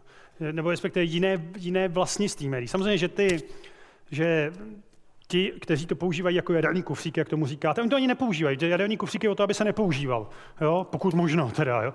aby se jenom nosil sebou. Tak samozřejmě, že jejich jako zdroje jsou jaksi významně větší, než to, když se dokáže složit 10-15 tisíc lidí na, na, na deník. Ale eh, já si spíš myslím, že tady je důležitá jedna věc, a to je ta debata o médiích veřejné služby. Ona už začala před několika lety, a jsme ve paradoxní situaci. Ve Spojených, eh, respektive ve Spojených státech tam ne, ale tam mají svoje. Ale, ale i v, mluví se o tom v Británii, že BBC matka všech veřejných služeb světa, že vlastně na co dneska potřebujete veřejnou službu? Na co? Abyste povinně platili. Na spravodajství, OK, ale kolik se vás na to dívá? Na Stardance já se dívám. Myslím, že spousta z vás taky a já se za to nestydím, ale, a je to veřejnoprávní formát mimochodem. Přišel z BBC, ale to asi zvládne dělat i někdo jiný. Jo. E, co tam, jako vlastní tvorbu, OK, ale zároveň se na to musí dívat jistý počet lidí, aby to, ten poplatek měl nějakou legitimitu, takže tam občas musíte pustit i, řekněme, věci populárnější. Navíc už prostě vysílací frekvence nejsou státním uh, jaksi bohatstvím, jako byly, ještě když se tady rozdělovaly licence na začátku 90. let. A navíc té konkurence i díky, díky prostě technologickému rozvoji, digitalizaci internetu je, je strašně moc. Tak uh, Tahle debata nás taky čeká, ale proto jsem říkal, že bych ji úplně nedo, ne, ne, nedoporučoval zahajovat už tady. Protože ať jsou Česká televize a Český rozhlas jakékoliv, a můžete k ním mít tisíc kritických připomínek, tak vlastně dneska jsou uh, součástí fakt toho systému pojistek a záruk. Samozřejmě je to velmi křehký. Českou televizi můžete změnit i Český rozhlas uh, během chvilky. Stačí vám na to vlastně jedna schůze sněmovny. Jo, nebo dvě, protože Kdyby vám ten zákon vrátil Senát, tak pak ho přehlasujete a jde to velmi jednoduše. Ale tohle vlastně teďka paradoxně je situace, kdybychom už měli v normální společnosti, v níž teď úplně nejsme, eh, eh, debatovat o, o takhle sofistikovaných věcech, tak ta média veřejné služby jsou vlastně téměř jako nedotknutelná. A eh, pokud je o ty majitele, já musím říct, že ne, není to tak. Skutečně to asi není tak ve většině médií, nebo aspoň tak, která jsem zažil, že kromě toho případu s Karlem Schwarzenbergem ty majitelé volají, co tam v těch novinách má být. Někdy to ty novináři sami tuší, a hlavně je pravda, jak jsem mluvil o, o tom, že jsem byl hospodářský novinách, že je strašně těžký psát o svém majiteli. Jako na každou stranu, nikdy to neuděláte dobře. Buď to na něj budete příliš mírní, nebo se rozhodnete o něm nepsat, tak jak to zkusil Respekt a vlastně byl donucen to rychle udělat. A nebo budete na něj příliš přísní, což se moc nestává, ale někdy tak jako vidím v některých médiích komentářích, že se tak jako pokoušejí a nevypadá to úplně jaksi důvěryhodně, nebo jak to říct. Takže to je spíš jako jaký pocit, to není, to není autocenzura, jo? to je prostě jaksi přirozený přirozený uh, postoj novinářů, kteří jsou konec konců taky lidi. Jo. Na druhou stranu, Rupert Murdoch je velmi problematická postava, řekněme, a ty Timesy, které, které mu patří už začátku 80. let, jsou prostě dobré noviny. Jenom v nich nesmíte hledat zprávy o Ruperta Murdochovi.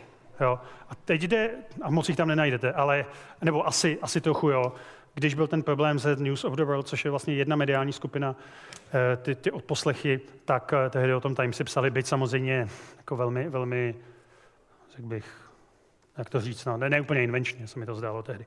No, ale jako důležitý je, aby byl zachován, jak si, aby, aby tady nedošlo k tomu, čemu v Maďarsku, že prostě ten, ten prostor se ještě zužuje, že ta pluralita těch médií, která tady pořád ještě je, pořád ještě je, by, ten, by, ten, by ta část toho, kterou kontroluje eh, svěřenecký fond předsedy vlády, je poměrně významná, ty do něj ještě nastoupily bulváry, tak eh, hlavně dneska v tom mixu, jak si hrajou důležitou roli ta, ta média, no. Jako ta, ta veřejnoprávní média. Novináři by se neměli dostat do toho, aby byli součástí jaksi vyřizování účtů mezi vlivovými skupinami. Ono se jim, a většinou se jim nechce. Jo, ani jako nechce. Ani, kdyby, kdyby k tomu měli být nuceni. Takže uh, myslím, že to zákon jako nevyřeší. Zákony to rozhodně nevyřeší a uh, Dopracovali jsme se k tomu. Já si pamatuju v 90. letech nebo na začátku minulého desetiletí eh, jsem slyšel od spousty politiků, kteří samozřejmě patří k práci politiků nebo k přirozeně k tomu, že si stěžují na média, média si stěžují na ně. Podle mě nejzdravější přístup politiků a médií, jako je pochopení, že ani jedni, ani druzí nejsou jako od, z definice zločinci, že to nejsou z definice, a to říkám, to si nemají myslet politici o novinářích, ale ani novináři o politicích, že to nejsou hlupáci, skorumpovaní a mají trošku rozumět svým rolím. Jo. Tak tehdy jsem od těch politiků slyšel, jak je strašný, že česká média patří Němcům, jo, že to může mít jako vážné geopolitické důsledky. Tak teď patří média česká Čechům, Jo, zdá se, že taky nikdo není spokojený moc, jo, takže ten ideální model nebudete hledat jednoduše. Nebude. Ten Guardian, který tady byl zmíněný, vlastně byl forma nadace už od 50. let. Jo. A e, teď eh, vlastně na tom jako velmi zase špatně finančně, nebo jako ne, ne, ne, nezažívá své nejlepší časy. Eh, na druhou stranu Independent, což byl eh, idealistický projekt v půlce 80. let proti těm velkým, proti Timesům, proti Daily Telegraphu, skončil o mnoho let později v rukou ruského oligarchy. A přesto ty noviny v té dobu byly opravdu kvalitní. No, není to tak jednoduchý. Já myslím, že taky trochu záleží na každém novináři, jestli jako na jeho integritě a ochotě eh, se na něčem podílet nebo neochotě. No. A říkám, kdo jsem já, abych soudil ostatní. Tak, další dotaz. Tamhle, je, to je daleko. Dobře, vydržte chvilku. Já jsem to chvilku sednu, jestli vám to není.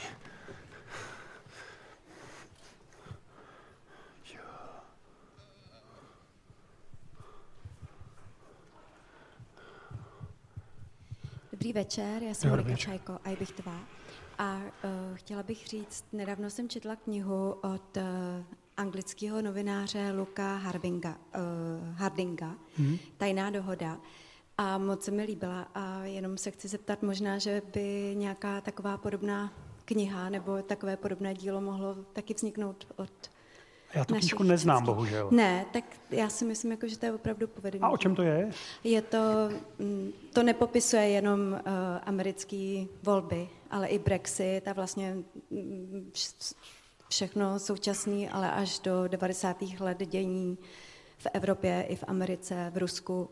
Jako zajímavá kniha a je to investigat, uh, investigativní novinař, uh, no, jo, no, novinář a, a tajné služby do toho zapojený, jako docela zajímavý. Ty, já jsem myslela, že jste to čet, tak to nečetl, se Nečetl, Ale to nevadí, ale jako Děkuju, spíš, jako, já... že byste mohl...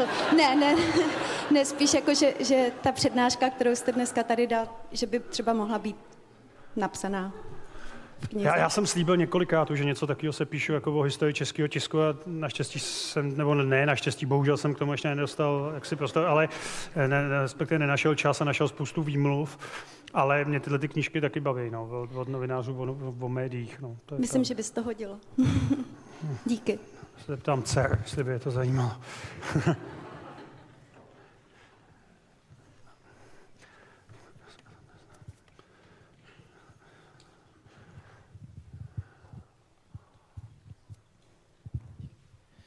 Dobrý den, eh, jmenuji se Václav Pospíšil a chtěl bych se zeptat, co si myslíte teďka o té nové směrnici, která se připravuje, článek 13 a tady tyhle ty...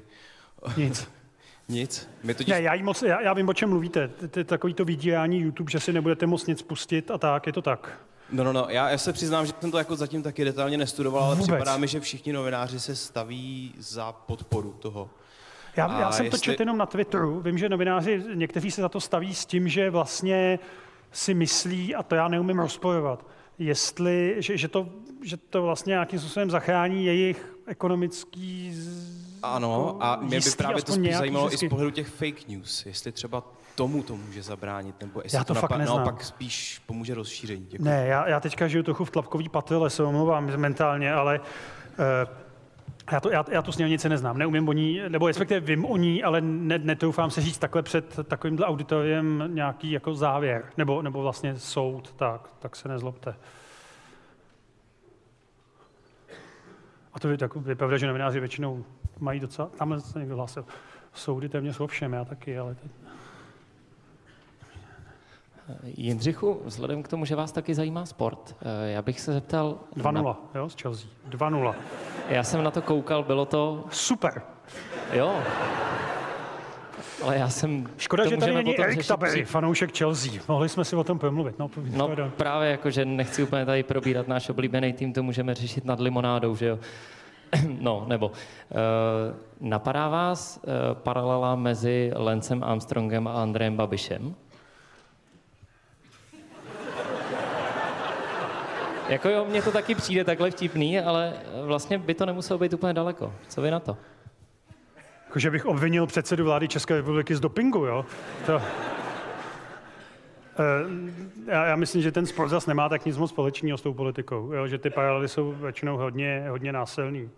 Jo? Ale je pravda, že, teda, že, že mu to procházelo dlouho. No? Tom, hm. Myslím Armstrongovi teda zatím. Jo? Ale víc mě tomu nenapadá. A zároveň asi je pravda, že v té cyklistice, já jsem jednou psal článek o tom, kdo vlastně vyhrál Tour de France za poslední roky a zjistil jsem, že vlastně někdy v letech 97 až já nevím kolik eh, se muselo čekat na vítěze v Tour de France nikoliv eh, do Paříže na Elizejský pole, ale vždycky až rok poté, kdy se to znova přehozovalo, protože vítěz byl diskvalifikován. Jo, to bylo... A ten to vyhrál mocká taky v té době Armstrong. Teda.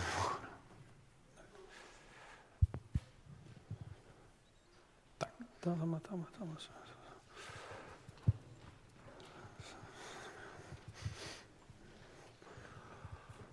Tak, dobrý den, děkuji Dobrý za den. přednášku. Já jsem byla na diskuzi s Erikem Taberem, který říkal, že obrovský problém dnešní novinařiny je, že investi- investigativní novinařina, která je velmi důležitá pro funkci vlastně celé demokracie, je strašně drahá, protože je strašně časově náročná. A nejistým A výsledkem. že má hroznou nevýhodu, že to lidi nebaví číst. A že, ale je to něco, o co by jako neměla ani světová, ani česká novinařina přijít, ale že se to prostě strašně finančně nevyplácí.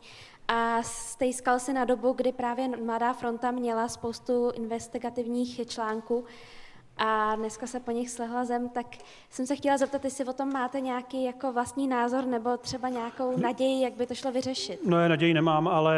eh, Ne, já, já vám rozumím a vím, co říká Erik. Jo, rozumím i Erikovi, on je trochu frustrovaný po tom, jak ta Chelsea prohrála 2-0 s Arsenalem, ale ne, Erik tady má pravdu v tom, že opravdu, teď vážně, má pravdu v tom, že eh, investigativní no- žurnalistika stojí hodně peněz, má to nejistý výsledek. Eh, V Česku se občas míchá jako investigativní žurnalistika úniků s investigativní žurnalistikou, kdy fakt něco zjišťujete. Eh, Mimochodem dneska třeba ve Respektu doporučuji, a to je investigativní žurnalistika, pro mě vyšel famózní text o tom chlapíkovi, co pojážel ty stromy na koleje. Výborná práce, vlastně text, který byl nepředpojatý, kdy oni to, nebo ta, ta Ivana Svobodová to oběhla, opravdu se všemi mluvila, nesoudí to, popisuje to. Skvělá práce. A je to strojující čtení taky, mimochodem. Myslím, že to není tak, že by se to nechtělo číst. Eh, Je to důležitý, samozřejmě ta investigativní žurnalistika, byť už nebude mít asi takovou sílu, jako v minulosti, kdy ta Mladá fronta pokládala jednoho ministra za druhým. Na druhou stranu jsou věci, které jsou eh, jako povzbudivý. Možná, že si pamatujete na sérii, nebo jak to říct, článků Saši Ulové o pracovních podmínkách v některých českých závodech a firmách a tak. Tam mohla vzniknout, vyšlo to v Alarmu, což není úplně nejbohatší samozřejmě eh, médium, a mohlo to být proto, že Saša na to dostala grant od fondu, nadačního fondu pro nezávislou žurnalistiku.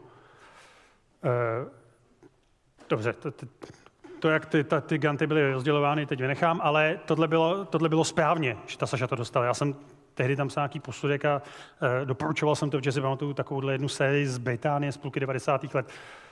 A to byly vlastně, ten nadační fond plní lidé z úplně jiné sociální skupiny, než jsou čtenáři Alarmu, nebo redakce Alarmu, nebo, nebo Saša, nebo jak to říct. Jo? Přesto oni prostě dali takhle balík peněz, nechali to nějakými odbornými, no odbornými, myslím to, že jsem tam trochu radil, já tak nejsem odbornými, ale jakoby e, přece lidmi s posoudit dali na to peníze. Nezachrání vám to investigativní žurnalistiku, protože těch peněz by bylo potřeba mnohem víc. Říkám to jenom vlastně jako, jako takový stechtlánkou naději. Tak tohle třeba je nějaký pozbudivý, pozbudivý příklad eh, toho, že... A mělo to, myslím, velký smysl, protože ta Saša pro spoustu lidí nejenom těmi texty, které vyšly v tom časopise, ale těmi rozhovory, které dávala, eh, prostě udělala jako velký kus práce. A jak říkám, bylo to na grantu, vlastně jako založeno na, na, na, na grantu, který na to získal. Takže to je naděje. Na druhou stranu, uh, nebo na druhou stranu, já si nemyslím, že, já si nemyslím, že lidi to nebaví číst, že uh, konec konců i ten respekt je příkladem, tam tyhle ty texty vycházejí, vycházejí dlouhé a pokud vím, tak, což klepou na stůl, uh, tak ten respekt na tom vlastně dneska je nejlíp ve své historii.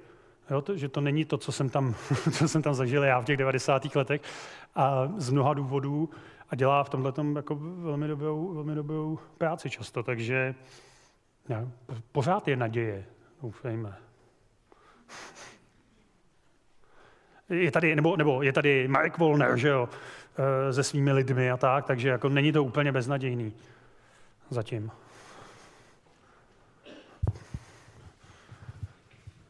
Tomáš Sedláček, dobrý den. Vy jste na začátku říkal, že se v podstatě jako praští, praští novináři všichni dobře znáte. Hmm. A mě by zajímalo, jestli sledujete nějaký rozdíl v názorech a postojích, které má Jaroslav Plesl předtím, než Babiš, kou, než Babiš vstoupil do Mladé fronty a teď. Jo, já vám rozumím, sleduju.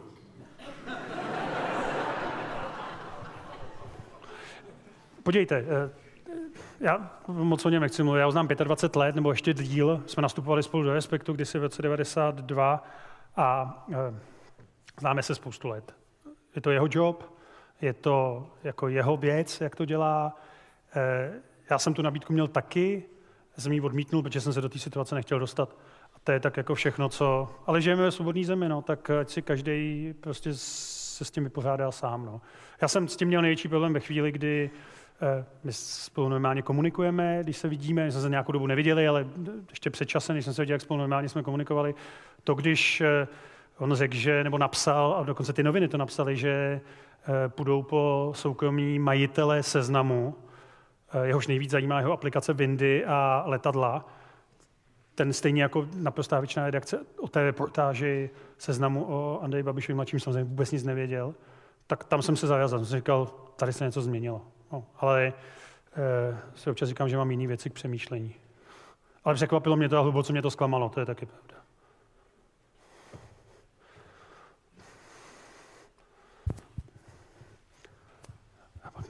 Dobrý den. Dobrý den. Eh, mohl bych se jenom eh, zeptat, vy jste to možná úplně neřekli, jak vidíte jakoby budoucnost těch médií? To kdybych věděl, tak jsem miliardář. No, ale tak jako vaše, vaše úvaha nějaká, jako budou je buď vlastně teda nějaký miliardáři, kteří prostě budou skrze ně hájit nějaké své vlivy, nebo se je zaplatí ty čtenáři, nebo prostě bude to kombinace. na buben. Jak, bude to jak kombinace, to, jak to vidíte? Bude to kombinace, nevíme, co se bude dít s televizemi, všichni říkají, že lidé od televize odcházejí. Já jsem ten příklad, jako, že nesleduju televizi v reálném čase, pokud není fotbal, ne, spravodajská událost nebo týden s prezidentem. A e, a sleduju to vlastně na jiných platformách. Na druhou stranu poslední čísla ukázala teď, že, že Češi pořád na tu televizi ve, skutečně ve velkém koukají a koukají hodně.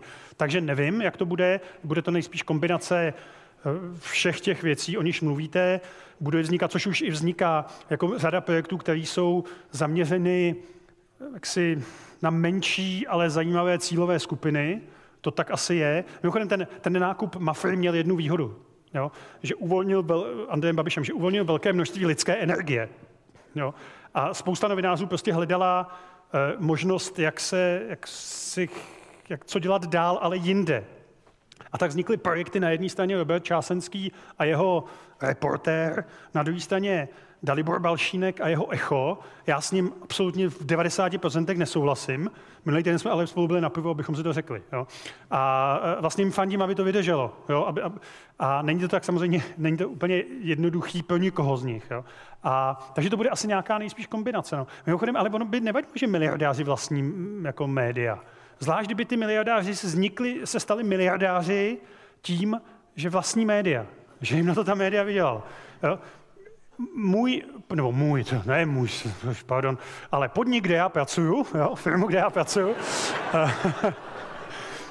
vlastní taky asi miliardář, který ale, no asi jo, no, který ale nemá jaksi žádné politické zájmy. Že jo? A, a, a ne, nemá zájmy na privatizaci a v podstatě jako na, na, jeho podnikání není až tak závislý na rozhodování e, politiků. Takže e, jako samo o sobě říct, že je chyba, když miliardáři vlastní média, to ne. Jo. No zále pak musíte, nebo si myslím, že by se mělo eh, že by se asi mělo rozlišovat. Jako jiná věc, samozřejmě, když to kupujete jako ten jaderný kufřík nebo jako jachtu, je to dobře vypadá. Jo, a mimochodem i mezi těmi českými oligarchy, jak se jim říká nehezky, protože podle mě to je, eh, to je stejně hloupý nebo taky jako nepřesný a paušalizující výraz jako svého času oblíbená bulvarizace českých médií. Eh, jsou jako rozdíly i v, tom, v té době toho nákupu. Já když jsem tady mluvil o Zdeňku Bakalovi a ekonomii, tak já k tomu musím říct ještě jednu věc. On to, tu ekonomii kupoval na vrcholu ekonomického cyklu, to je asi 14 dní před pádem Lehman Brothers, ale ještě se zdálo, že všechno bude fajn. Eh, v době, kdy vydělávala ty peníze, o níž jsem mluvil. To nebyl nákup jako toho typu jako o pár let později. Takže eh, já, tu budoucnost nikdo nezná. Návyky lidí, jak konzumovat média, se hrozně mění. Já si pamatuju, před deseti lety jsme měli v, v ekonomii přednášku nebo debatu s jedním člověkem, který pracoval v IT technologiích a on nám tehdy říkal, eh, tohle změní svět. To byly první iPhony. Jo. To, četl jsem o tom v Ekonomistu, říkal tehdy, v tomhle tom je budoucnost. Tohle zásadně ovlivní svět médií. My jsme na něj tak koukali, jsme, nikdo z nás moc ještě iPhone neměl, že jo? chtěli jsme. A přišla na sám posmívá trochu a, a měl úplnou pravdu. Jo, z hlediska, z hlediska jako konzumace informací. Znova to, to má pak i vliv na to, co vlastně vidíte, kolik článků se vám vejde na tu, na tu eh, v obrazovku, co je vám skryto, jak překlikáváte, jak se tam chováte, tak, eh, což je vůbec jako chování na internetu, je pak ještě zvláštní pře, sama o sobě. Nikdy se třeba nebudete dívat na internetu tak dlouho na video, jako se díváte na televizi. Jo. Někdy zkuste sami, eh, zkuste si nechat zapnutou televizi, mně se to občas stává. Já jsem viděl tolik dílů Majora Zemana, protože jsem to zapomněl vypnout po týdnu s prezidentem, jo, že že už to ani nepotřebuju dál. Jo. Takže vlastně to nikdo moc neví, ale myslím, že se to neobejde bez toho, co, o čem se mluví a co se zkouší, a to je vlastně ochota těch čtenářů vrátit se k základům nějakým a e, podílet se na tom, tak jako když si kupovali ty noviny, e, na tom té prozbě těch médií prostě vyhovět. No. Samozřejmě, že je to komplikovaný mnoha prostě věcma, e, Googlem, sítěma, samozřejmě seznamem, jako jeho sílou, e, jo, a, a, a jaksi obchodní taktikou. Takže nevím, nikdo to neví. Ten, kdo by to věděl, by byl ten příští miliardář. Říkám, co jsem dělal v 90. letech. Tak, přátelé, máme čas na poslední dotaz. Tady se hlásil pán ještě. No. Tak dobře, poslední já, já, vás, já vás vybojuju. Dobře, já to již tak přenesu. Ale máte počkat ještě, jestli, jo, pardon. Já jsem tady jenom vystupující, jsou pořadatele. Jo. Dobrý večer. Mě by zajímalo, jestli si umíte představit nějaký nástroj nebo platformu, který by na straně jedné zachovával svobodu slova a na straně druhé jednoznačně označoval živé výroky. No. Případně, jestli si to umíte představit, to je jako první otázka, a druhá otázka, jestli třeba někde po světě nefunguje něco takového? Já nevím, no. Jako, že jo, ty, ty, i ten Facebook a tak se jako, tom plácá, co vlastně jako ano, co ne. A je to, já, já, kdybych byl schopný vymyslet nějakou jako platformu, tak bych možná byl na lepší cestě, ale nevím. Já sám zase říkám, že vlastně nevím, že to je hrozně složitý a že já rozumím těm hlasům, kteří říkají, ten stát, prostě se, no, ta demokratická společnost se musí bránit za cenu uh, jaksi zásahu mocí, ale hrozně se toho děsím. Myslím, že to vlastně ve svém důsledku uh, že pravidla mají být trvalejší než ty, kteří je zrovna mají vykonávat. Jo. Tak se trochu obávám, že v dobré víře stanovená pravidla se někdy můžou dostat do rukou jako lidem, kteří s tím tak zacházet nebudou. Takže nevím. Jsem z toho trochu zoufalý, ale myslím, že to neví nikdo moc jako obecně. No, co s tím? Já vždycky jako říkám, což je nejjednodušší z toho vyklouznout, že se to má jako vysvětlovat eh, od, od eh, mala těm, těm dětem a mladým lidem, ale jako zároveň si sám vždycky pak uvědomím, že to je vlastně obtížný stejně. Jo. Nevím, to vás asi zklamu, omlouvám se. Jsem čest byl tady pánové, že... Ne, počkejte, už dostanete mikrofon, ať vás, je na to vás svět slyší. Pane redaktore, já bych se chtěl zeptat, jak se, jak se většině novinářské obce spolupracuje eh, nebo komunikuje s tiskovým odborem Hradu. No, to budete možná překvapený. Já vlastně, já vlastně jako, když jsem něco potřeboval od odboju pro Česká informace prezidenta republiky, tak jsem se domluvil. Jiná věc je jako chování na Twitteru a podobně a na sociálních sítích, což má taky asi nějaký pravidla, eh, nebo respektive to je součást nějaký taktiky komunikační hradu, že jo, eh, ten člověk eh, prostě plní roli, pro níž byl najat, je souča- a dělá jí, jako z tohohle pohledu jí dělá dobře. Často se prostě naskakuje na spoustu provokací, nebo jako ono mu je jedno, jak vypadá na těch sítích. On, jeho úkol je hájit prezidenta. A z tohohle pohledu to vlastně dělá docela jako chytře, ale to, se, to slovo říct nechci. To, se, ale vlastně trochu jo, ale za cenu toho, že nějaká, nějaké limity se, já si pamatuju, jak jsme byli vyděšení z toho, co, jakým způsobem s námi komunikoval po Ladislavu Špačkovi Petr Hájek v roce 2003. Z dnešního pohledu říkám, zlatá doba, jo. Vzdělaný člověk, umírněný, jo, jako, to jak když si připojit na Donalda Tempa s láskou vzpomínáte na George Bushe staršího, jo, tak to je, takhle já nějak to cítím. A, ale na druhou stranu musím říct, že když jsem potřeboval opravdu něco jakoby uh, základně, jako základního při komunikaci, tak to nebyl takový problém. No. A že, eh, jak říkám, no, ten, ta jeho úkol je prostě jaksi širší, než být jenom tím, kdo dělá tadyšní práci tiskového mluvčího. A mají to tam na tom hradě vymyšlený, myslím, docela dobře. Myslím, že se část veřejnosti prostě zabývá často věcmi, které za to nestojí, eh, protože jsou jí jaksi, a to, to včetně nás, médií teda, eh, protože jsou jí tak jako v těch pravidelných dávkách na ní hnán na ten Twitter, protože tam všichni sledují samozřejmě mluvčího a možná se nevšímá jiných věcí. Na druhou stranu prostě úroveň některých těch věcí je šílená a neměl by si to ten člověk vůbec dovolit. To, to je, tak se nedivím tomu, co říkal Pavel Rychecký, že to jako nemá se státním úředníkem nic společného. Ale jim to nevadí, když jim to řeknete, že oni to vědí. No. to dělají schválně. Tak Jindřichu, moc děkujeme. Já moc děkuji za, za pozornost a za pozvání. Děkuji. To je sice z dnešního večera všechno, milí posluchači. Příště zjistíme, proč nás tolik baví udržování neudržitelnosti. Ale ještě než dnes zamíříte ke dveřím posluchárny, mám na srdci tři důležité věci. Za prvé doufám, že se vám tenhle večer na FFUK líbil. Myslím, že Jindřichův příběh do značné míry vysvětluje mnoho podivných věcí, se kterými se na současné mediální scéně můžeme setkat. Pokud to pro vás byl s námi příjemně strávený čas, zvažte prosím možnost podpořit naše úsilí o další skvělé přednášky a stát se neurazitelným BI patronem na adrese patreon.com lomeno neurazitelný. Nikdy vám to nezapomeneme.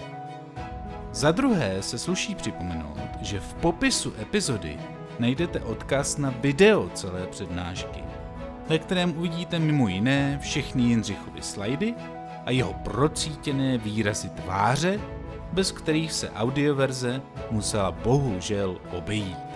Ale hlavně na YouTube nám můžete nechat komentář, jak se vám přednáška líbila, nad čím vás třeba přiměla k zamyšlení, jsme totiž ohromně zvědaví na vaše podněty. A hned o kousek níž v popisu epizody je link na náš web, kde najdete spoustu zajímavých odkazů k přednášce, nejlepších citátů a dalších libůstek. Ostatně na našem webu neurazitelný.cz bych vás moc rád uvítal ještě z jednoho důvodu. A tím je pozvánka k odebírání našeho neurazitelného newsletteru neboli Neuramailu. Jeho prostřednictvím se totiž s předstihem dozvíte o všech našich akcích, rozhovorech a dobrodružstvích s náskokem před zbytkem světa. Abyste se s námi mohli hned vydat na příští cestu za novým poznáním a být přímo u toho, nebo třeba přispět zajímavou otázkou na hosta. Jsme moc rádi, že nás posloucháte. Nezapomeňte, že svět je sice rozbitej, ale možná to půjde opravit. A moc se těším, až se opět setkáme v posluchárně na začátku dalších večerů na FFUK. Mějte se nádherně.